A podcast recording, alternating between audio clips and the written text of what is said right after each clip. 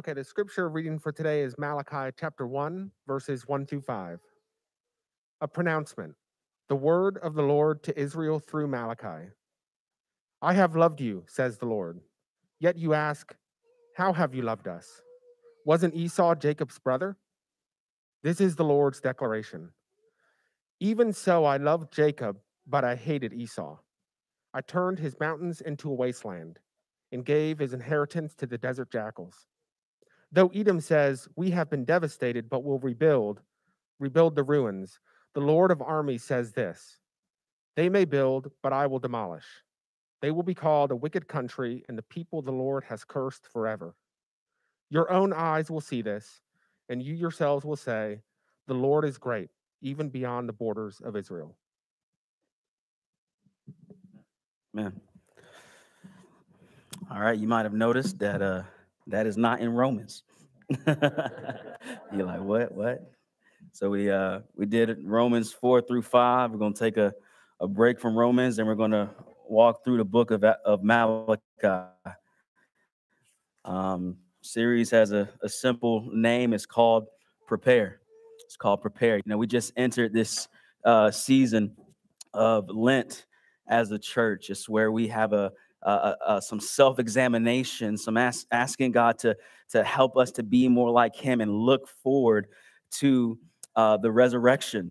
And so, what's interesting is if you look in your Bible, you'll see that Malachi is the last book before the New Testament. And so, in a very real sense, this is God's message to His people: prepare for your salvation is coming. Prepare for your salvation is coming. And one of the ways that they needed to prepare wasn't just that they needed to be excited, is that they actually needed to repent. There were some serious issues going on with God's people at that time. There was some some serious sin and serious oppression. And he says, if you are going to be ready for the coming of the Messiah, if you're going to be ready for the coming of Jesus, then you need to examine your heart and repent as a side note, that's the very same message that John the Baptist had, is it not? The kingdom of heaven is here. So what? Repent. Get your mind right.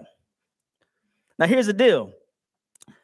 I want us to think for a minute what is the cause of repentance? What, what causes us to want to say, God, forgive me? What causes us to want to say, now I'm going to, I'm going to put this or that aside? And, and I, I, I imagine what's going through your mind is, well, probably somebody yelling at you, like fire and brimstone and the threat of judgment. That's probably what, like, that's probably what's going through your mind when you're like, how do I get my mind right to repent?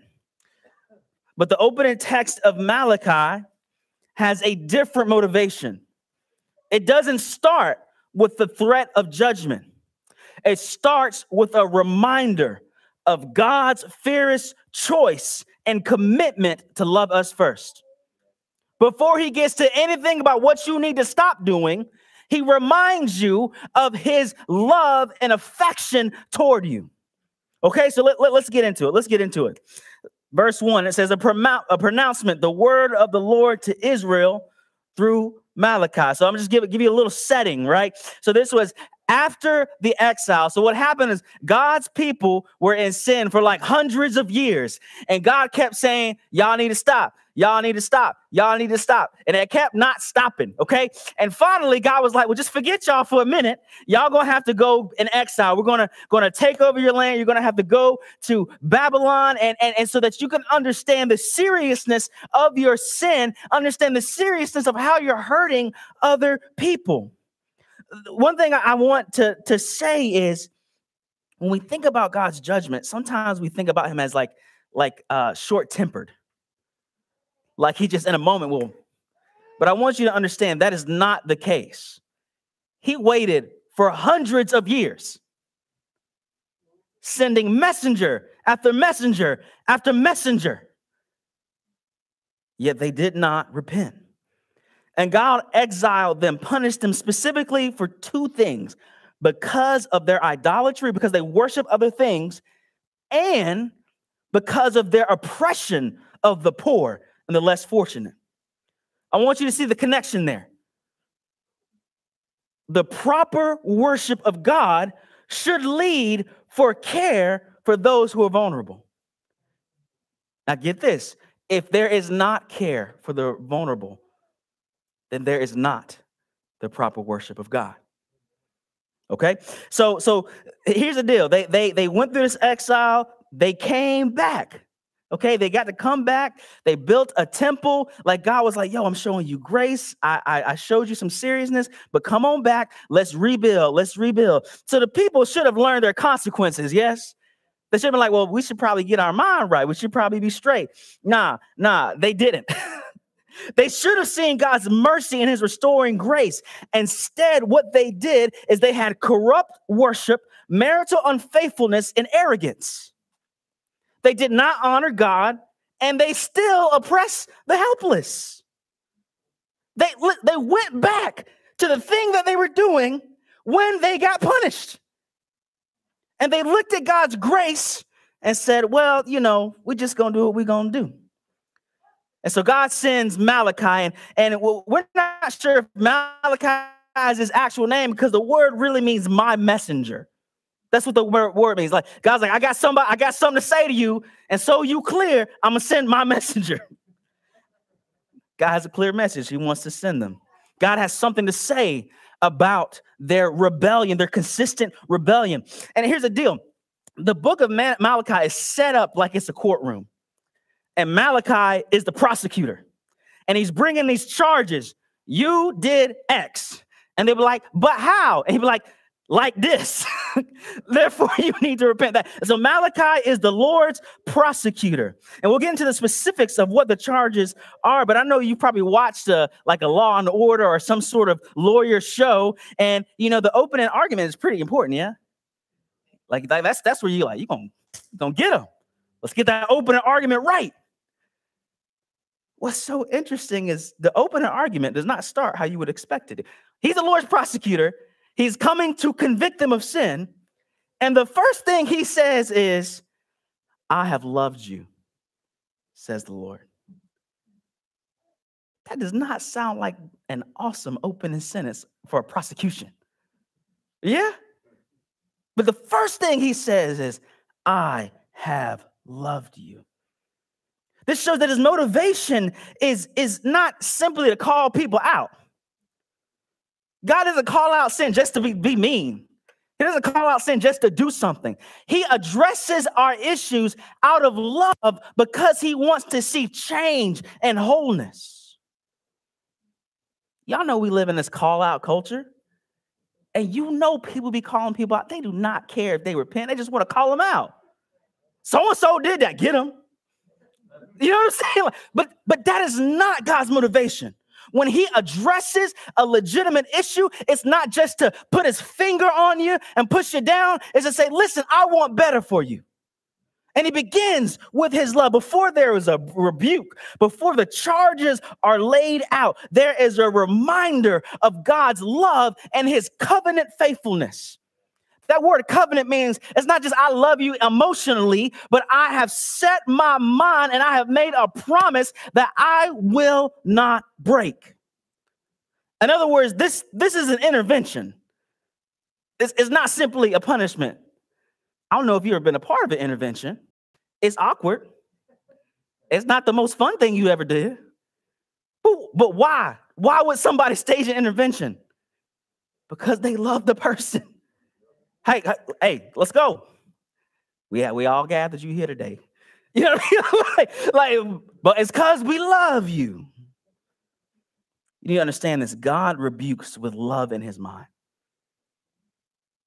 So, beloved, when we address people's sin, or when somebody addresses our own, the goal is not to cancel people. It's not simply to call people out. We confront people with love and repentance in mind.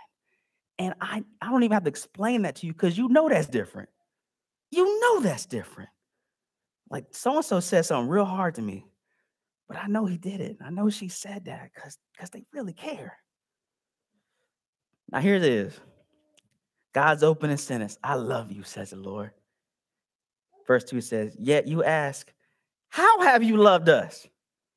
Do you know how like do you know how ghetto that is? I mean, like, I love you. How? You know, like, like I'm like, that's that's just such a you're like, God's like, I'm trying to be gracious to you, man. Like, what's your problem? You know, like, so so they they zeroed in on their current issues and not on God's faithfulness. He says, I loved you. They're like, well, don't look like you do.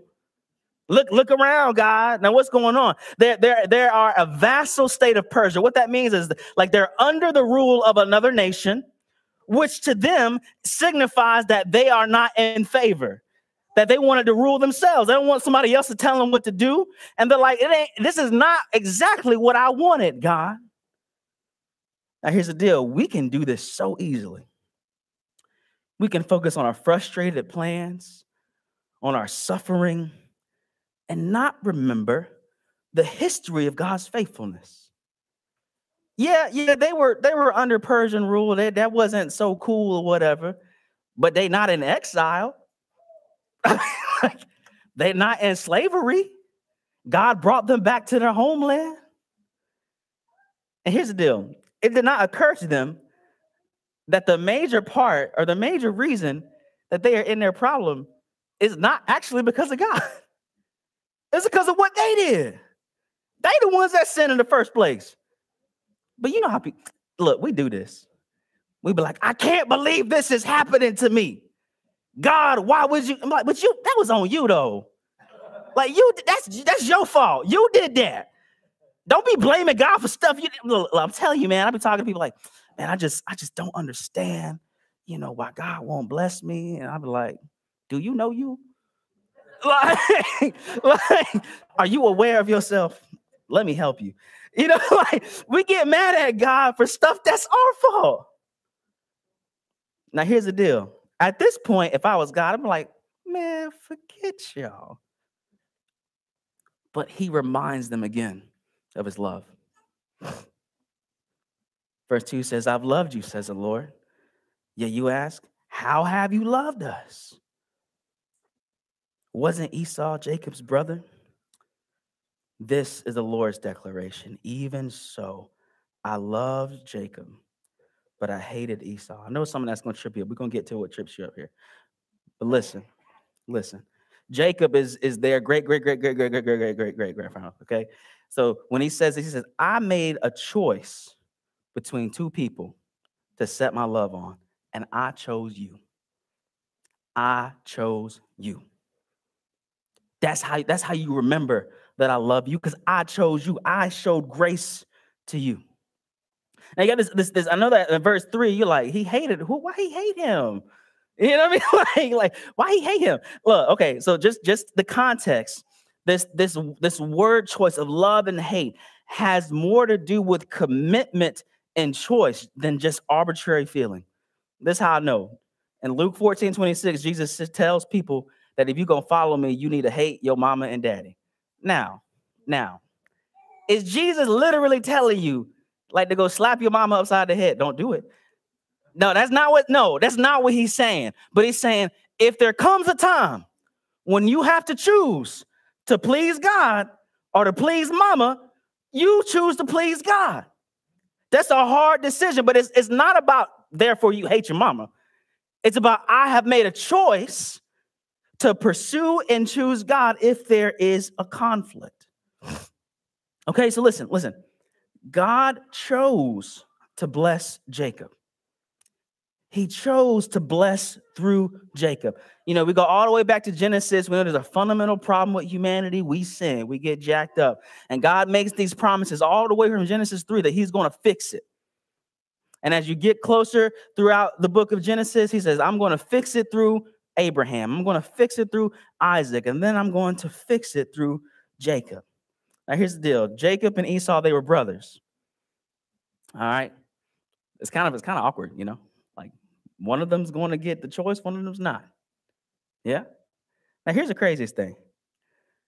You would intuitively think that God chose Jacob because he was better.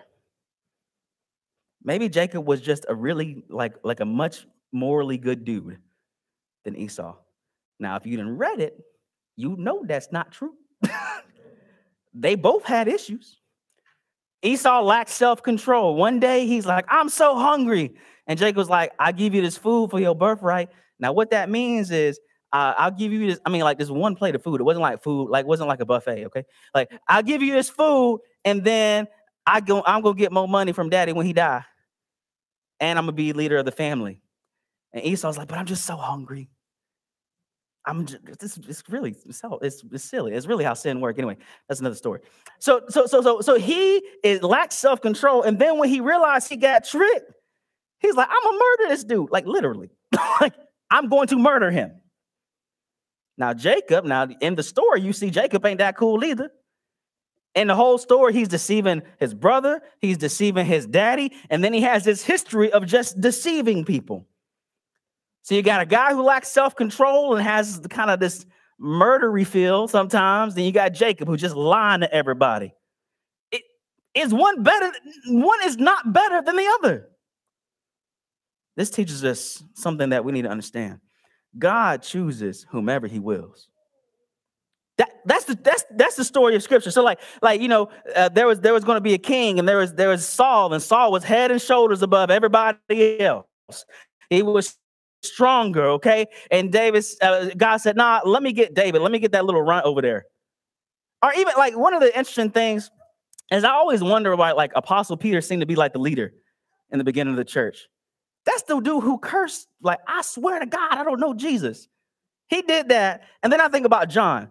John is the only apostle that is there the whole time. When Jesus is on the cross, he is right there. Why in the world did he choose Peter? If I if I was gonna make a deduction, I'd be like, well, I probably would choose the one that's been there the whole time. No, but God, God chooses whom he wills. Not only this, this was known before Jacob's birth. And Genesis 25, verse 21, it says, Isaac prayed to the Lord on behalf of his wife because she was childless. The Lord was receptive to his prayer, and his wife Rebekah conceived. But the children inside her struggled with each other. She said, Why is this happening to me? So she went to inquire of the Lord, and the Lord said to her, Two nations are in your womb, two peoples will come from you and be separated. One will be stronger than the other, and the older will serve the younger. I.e., Esau gonna be stronger, but Jacob gonna rule. Now, why did he make that decision? They wasn't, they wasn't born yet. They did not do anything to warrant it. This is God's grace, y'all. And not only that, God's going to show what happens to those who are not in the covenant. Look at verse 3. It says, But I hated Esau I turned his mountains into a wasteland and gave his inheritance to the desert jackals. Though Edom, Edom is the country of Esau, though Edom says, We have been devastated, but we will rebuild the ruins. The Lord of armies says, that, that they may build, but I will demolish. They will be called a wicked country, and the people the Lord has cursed forever. So now listen, now we've already established that Esau, like it wasn't like he was innocent, right? We've already established he kind of he was murdery, you know what I mean? All right. And also we I want to establish that the people that came from Esau wasn't that good either.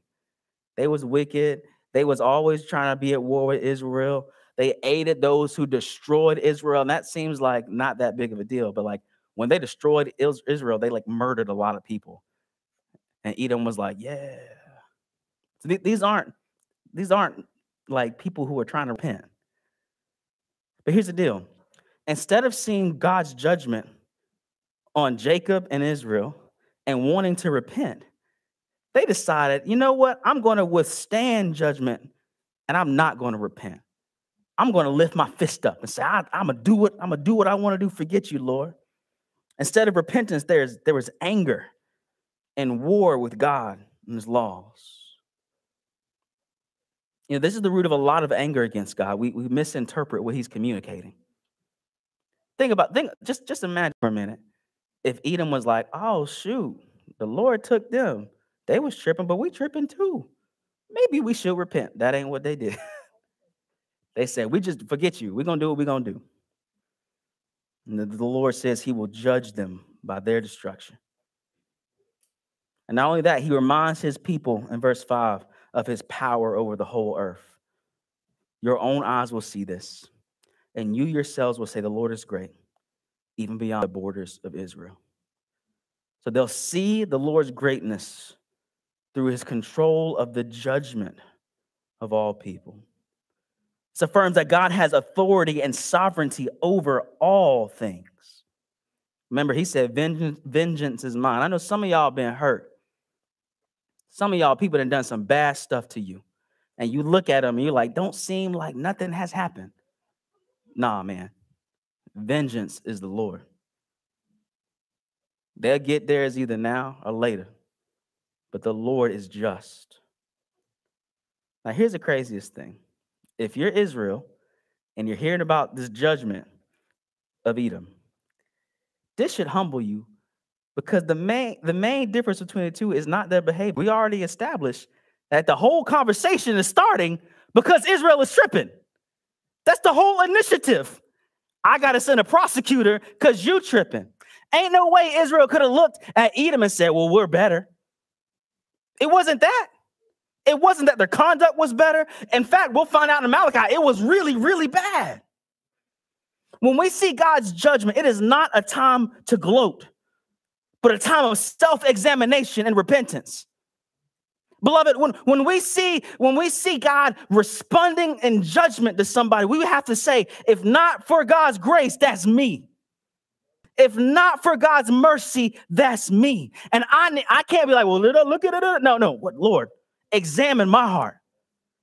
Examine me, like, like, like, like, have mercy on me. So, so, so Malachi starts this argument, this, this rebuke with a reminder that God loves them, that He set a covenant with them. It's not because of what they did, it's purely because of God's grace. Now, if you were to hear that, God has made a covenant. He is going to bless me. He loves me. And then this same God says, Now I want you to repent. The idea is that your heart would be soft. That you would go, He's been so kind to me over and over and over again. He's made this commitment to me that apparently I can't mess up. He's been so kind to me. Why would I not repent when He comes to me? You know, this, this idea of a prosecutor, uh, uh, of a lawyer, we see this ultimately fulfilling in Jesus. Jesus was the ultimate prosecutor. Okay? You go read some of the stuff he said to people. He tells the truth about people's sins. Even the ones who, who look clean, but he knows they're not. He'll say to the Pharisees, the religious leaders, he like, you are a whitewashed tomb. Really, he's like, man, your tomb is so nice. But you know, what's inside of tombs isn't great though. You're dead on the inside. He tells the truth about people. He knows what is going on in people's hearts and calls it out. But here's the craziest thing about this lawyer, Jesus, is though he understands every single evil that everybody has done, and though he speaks the truth about it, he says, instead of punishing you, me, the prosecutor, the one who knows what you have done is wrong, I am going to be judged in your place. He's the prosecutor and the judge. He's innocent. And he takes our place. Beloved, what kind of prosecutor is this that will begin by saying, I love you? What kind of prosecutor is this that would say, I know every I know more about what you did wrong than you even know. And I'm going to take your place. What prosecutor is this that would take the punishment of death for the people, for us who are guilty? Beloved, he raises from the dead. And I just feel like, I'm gonna be honest, man. Like, if I died for people and they still was tripping, I feel like I'd be a little bit salty. Right? Y'all know, you know, I, I spilled my blood for you, and you're still wilding out. He raises from the dead, he's seated in heaven, and he offers forgiveness to you every single day. His mercy does not run out. This is the one whom we serve. And so when he, by the Spirit and through the word, addresses issues that we need to repent from, the answer is, that well, how have you showed me you love me? What you mean? What you mean? How do you listen? The one who knows your deepest, darkest secrets, how you have hurt and abused others, said, I will take your punishment for you. How has he showed you he loved you, beloved? He died for you. And not only that, y'all, we talked about in this text this, this idea that God chose Israel and God, God chose Jacob for why? Uh, to me, it just seems because he wanted to. because, because he wanted to. Listen, we are in this covenant relationship with Jesus because of God's choice. Listen to 2 Timothy 1 9. He says, He has saved us and called us with the holy calling, not according to our works, but according to his own purpose and grace, which was given to us in Christ Jesus before time began. If you are saved, why are you saved? Because the Lord had mercy on you. It's not because you were better than the other person. It's not because you, you were smarter than the other person. It's that God, in His infinite grace, saw you in sin and said, I will save you. Let me tell you why this matters, man. We get sometimes we get uncomfortable with this teaching, but let me tell you why it matters. When I think about the fact that I'm saved, not because of what I've done, but purely out of grace, it teaches me to praise God. It teaches me to have reverence. It teaches me to, to admire God, to have humility. And listen, it is of a great comfort. When I'm having a bad day, when I'm missing the mark, when I'm when I'm in sin, and I'm like, well, is God going to leave me? I'm like, well, he he he came up and got me when I wasn't looking. So no, he's not going to leave me. He's made a covenant. He's initiated. And what he's initiated, listen, I love this. Philippians 1, it says, it says this: He who began a good work in you will complete it. Beloved, if he has began something in you, he is going to complete it. So on those days when I feel weighed down by sin, I remember, no, the Lord loved me. How? How do I know he died for me? How, how do I know he, he initiated this relationship with me? How do, how do I know he made me alive when I was dead? That's how I know. And it's an abundant consolation to me. It's, it's hopeful. We cannot boast in our salvation and we dare not forget it. And not only this, this this Jesus who is the lawyer, he's also the judge. And he says that he will judge all the nations. Second Corinthians 5:10 it says, For we must all appear before the judgment seat of Christ, so that each one may be repaid for what he has done in the body, whether good or evil. Y'all, if we make it to judgment day and we are in Christ, and we see other people being judged because they are not in Christ, it ain't gonna be because we better than them. Okay? That ain't it. We're not gonna be like, ha. No, we're gonna be like, if it wasn't for God's grace, if it wasn't for his mercy, if it wasn't for what he's done for me, I would be right there. Beloved, when we hear about the coming judgment of Christ, we don't necessarily have to be afraid if we're in Christ, but we should tremble. Because if not for his grace, we would get that sentence of judgment. If not for forgiving grace, if not for his transforming grace. So, so what does all this call us to? Beloved, it calls us to a deep humility. It makes no sense for a Christian to be prideful. It makes zero sense. What did you do? What did you you you qualified? How did you qualify? Well, you sinned. Like, like, like you did nothing. Listen, e- listen, here, listen. Even if you have substantial growth, even if you have a lot of fruit, even that is not a reason for boasting because that is a result of God's grace. If we understand the truth in this text, it should make us stay low to the ground and never exalt our heart above another, but always say, if not for God's grace it will be me. And this should call us to deep repentance. Here's the deal. Some the reason that we ha- like kind of brush over our sin, let me tell you the reason. A lot of times it's because, you know, you ever somebody, okay, you ever like caught a kid red-handed and you're like, what did you do? And like, it was, you know, it just happened. No, no, it didn't. But know, that's how we be talking about our sin for real. What happened? We, it, you know, you know, you know. but the reason is because on a very functional level, we don't believe that God will forgive. But if I understand His grace, His electing love, that the fact that He began something in me, what do I have to hide from Him? What, what can I say that's going to make him change his mind? Nothing. Nothing. So, beloved, if these things are true, we can be honest with God about our sin. And I think we need to really embrace a practice of confessing sin. We confess our sins with the full knowledge of God's covenant love. First John 1 9 it says, if we confess our sins, he is faithful and righteous to forgive us our sins and to cleanse us from all unrighteousness. So that fear hanging over your head about, well, what would he think? No, he has already promised you that if you confess, he will forgive.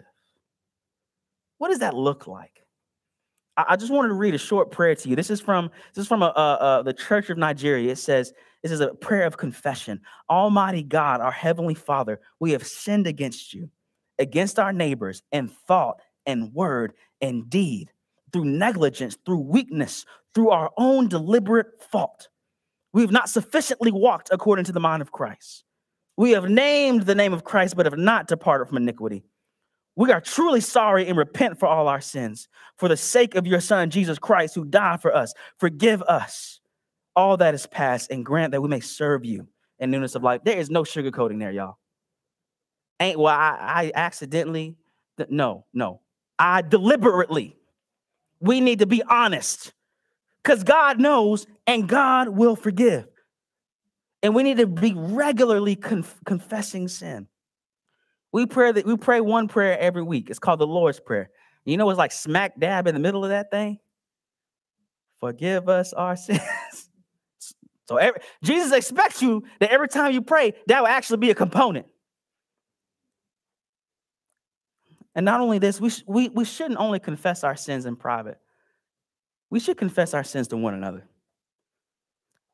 Now, let me tell you something. There's sometimes when I sin and I confess to the Lord, and I'm like, thank you. But there's sometimes where that guilt be nagging me. You know what I'm talking about. It's just nagging, nagging, nagging. But when I confess it to a brother and he reminds me of God's grace, that, that, that confession of God's grace to my ears about my sin releases me from the chains of guilt. Some of us live in the chains of guilt and shame because of our secrecy. When we could confess to a brother and a sister and be free, that is actually a tool of God's healing for us. Listen, I want us to be a church that confesses sin freely to one another. And, and listen, we're like, well, what do I do if somebody says something? What, what do I do? I'm gonna tell you exactly what to do. I am gonna quote uh, 1 John 2. It says, Little children, we write to you that you may not sin. But if anybody does sin, we have an advocate with the Father, Jesus Christ, the righteous one, who is the atoning sacrifice, not only for our sins, but for the sins of the whole world. If a brother or sister confesses your fault, you say, But beloved, we have an advocate. Beloved, he covers your sins. Beloved, his, his blood cleanses you. And just that seems so simple, but the Spirit releases such freedom in that. If we want to walk in freedom, we walk in transparency and confession. And so, beloved, we remember God's choice to make a covenant of love with us and we live openly and honestly because God will forgive us. God has made a commitment and God will cleanse us. Let's pray. Father, we, we thank you so much for your word that it, it tells us the truth about how you feel. That when you look at your people, even when we are tripping, the first thing you say is, I love you. Lord, I, I ask that that would sink down deep in our hearts, that we would be so assured of your love, not only on the days when we feel like we're doing okay, but on the days where sin and guilt and shame are hanging over us, Lord, I am praying that we would hear in our hearts, I have loved you. Lord, we praise you. We live in the truth of that, in the freedom of transparency and repentance. For the glory of the Father, in the name of Jesus, by the power of the Holy Spirit.